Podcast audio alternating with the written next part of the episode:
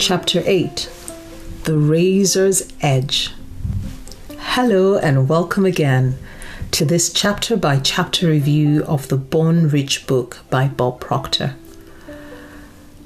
Razor's Edge, this chapter, is really about that, I'd call it tiny or marginal thing that makes all of the difference in your results gives a couple of examples in his book, at least, that stand out to me. And the first one is about racing horses um, that win championships, or even athletes that run to get the gold medal. And that very often what separates the first, the person who gets the gold medal, from the last person in the race who doesn't even get a, a medal at all but gets a mentioning, sometimes is a fraction of a second.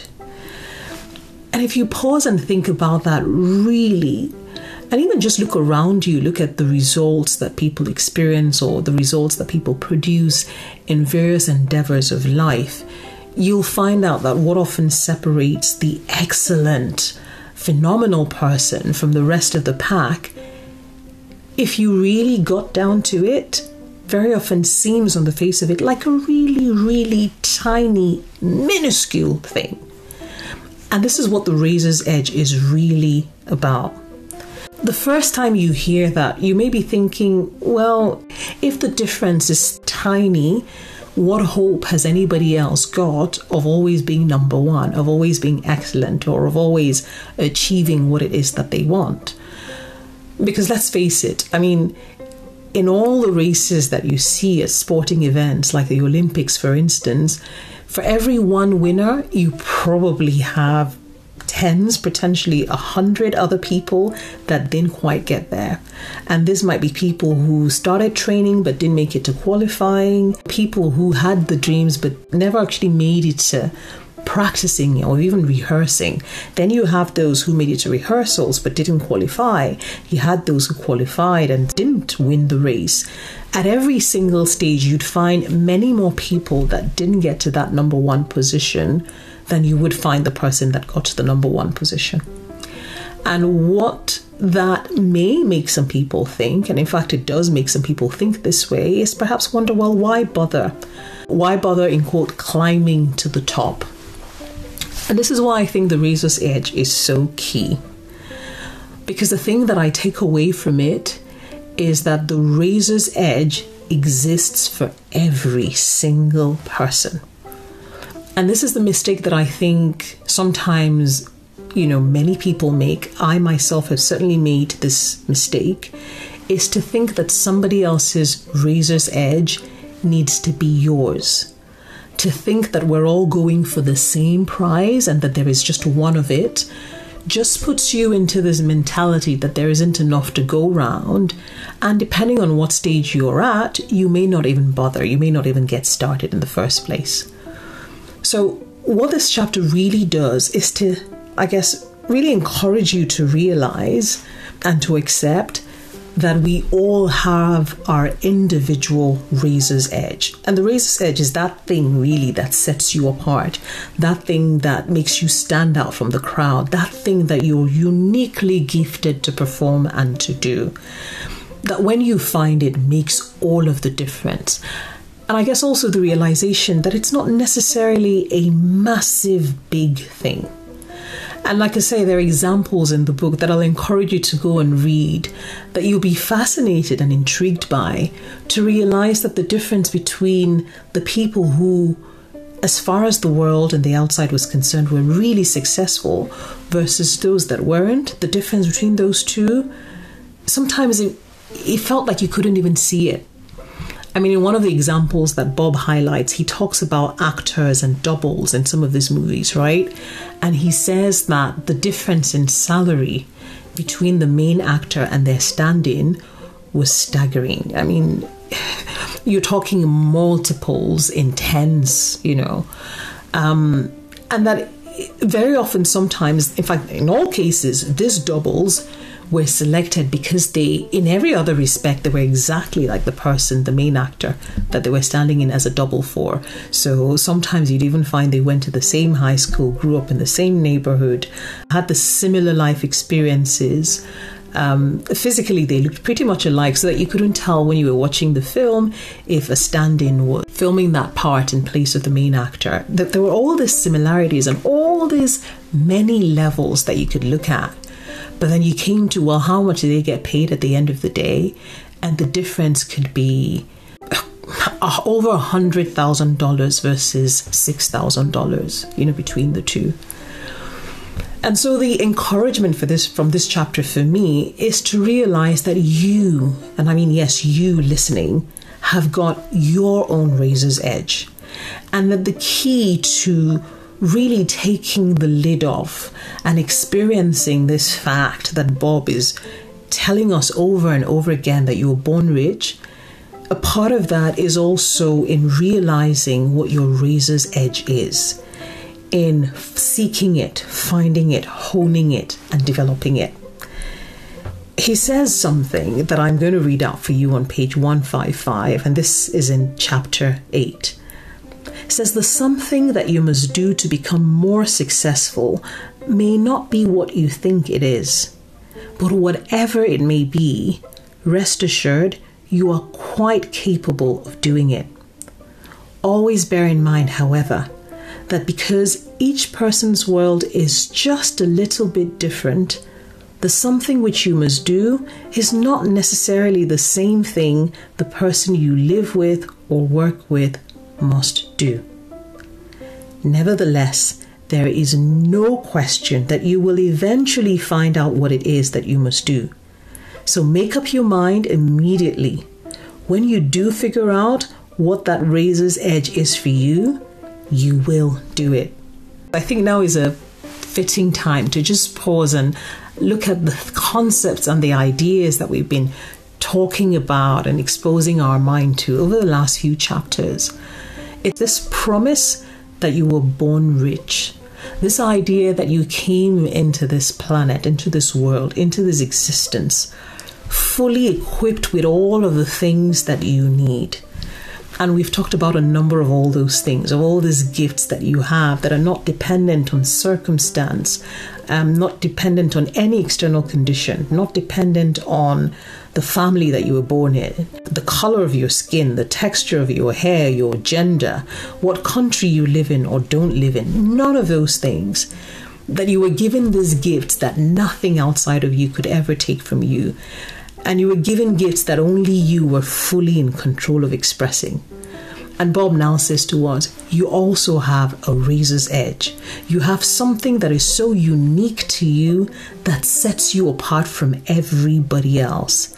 And that very often the clue does not appear to be what it might be for somebody else who is in your household or in your community or in your environment, but that it exists nevertheless and that your job really is to figure out what that is. And once you do, to do whatever your razor's edge is, because that is what is going to set you apart from everyone else.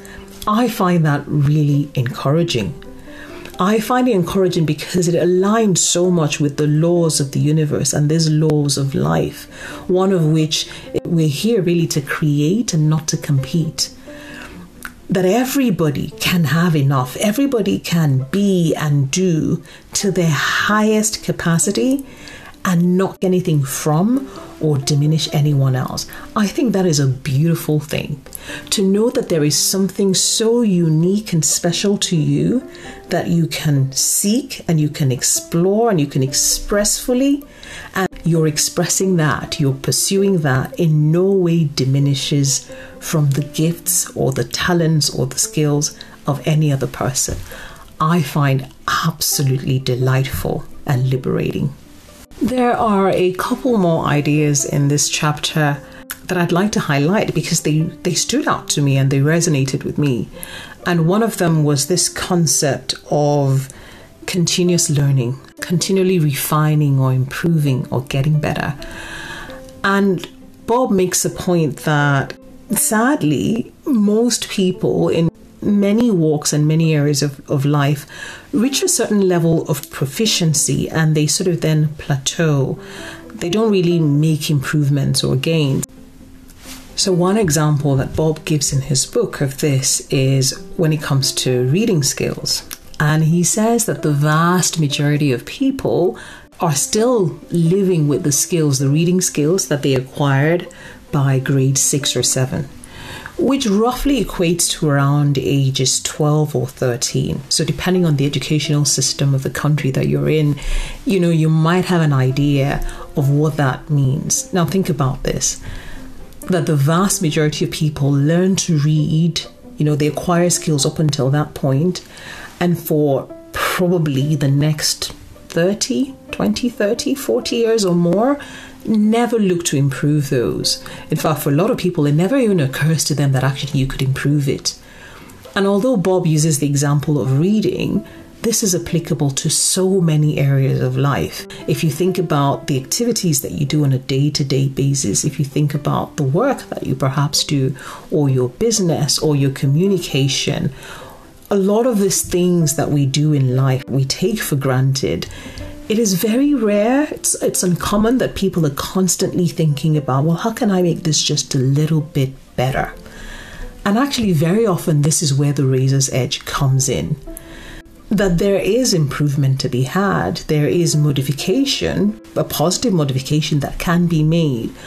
But because this consideration is not even at the forefront of one's mind, most people go through life not realizing that things could get better, that their results could be dramatically improved just by making a relatively small improvement in skill. He writes in the book once people have become proficient in the basics of any particular field, they usually choose to stop learning. And of course, from that point forward, they cease to improve. As I sit here and I reflect upon this, having read the book on a number of occasions, I increasingly see areas of life where this is so true, where it's occurring to me more and more and more that there is room always to make things better, to improve. That could be if you're a salesperson, it could be the difference between saying to yourself, What if I made one extra sale this week? Now, depending on how much you're selling already, think of what that difference could mean for you. It could be the difference between what if I studied for one extra hour each day? And Bob gives some very eye opening statistics in his book of what the difference of an hour of study amounts to over time you'd be pleasantly surprised. Go and download a free copy of the book. You really want to read this book, and you can get a free copy at bornrich.magnefi. That's M A G N E F I dot com. But it's the realization that all these things make a difference that we can improve and that we should improve actually because we have the capacity and the potential to and that this is one of the gifts that we were born with you know that contribute to us being rich creatures. I mentioned that there were a couple more ideas i wanted to share with you. The second one is a particular sentence in the book and this is on page 163 and bob says remember it is virtually impossible to keep exposing your mind to great ideas without having those ideas expressed in your physical world. And I think this is so key. Because if you think back to what we said in the last chapter, that thoughts are things, you start to notice that whatever it is that you're constantly exposing your thinking or your mind to will eventually produce the results in your life and that if you consciously form the habit of choosing the things that you pay attention to you know more more often than you than you don't i make a conscious choice about what you would focus on what you would pay attention to and expose yourself to the things you've constantly chosen over and over again it will be expressed in your world. And i think this thing has a two pronged approach it really encourages you to perhaps if you haven't done that before to pause and think about the things that you've been paying attention to you know perhaps passively either just because you thought oh they're nice or i enjoy them and to ask yourself if the results or if the effects of these things that i'm hearing were to appear in my life today would i be pleased with what i was seeing And if you aren't, if you know that you wouldn't be, then my encouragement will be to replace what you're paying attention to with something else that is more aligned to what you'd like to see in your life. Because the reality, and, and this is a thing, that this is a law that will work regardless of whether you are aware of it or not, whether you agree with it or not, doesn't matter. It is going to happen. Is that what you constantly pay attention to is exactly what you're inviting into your life.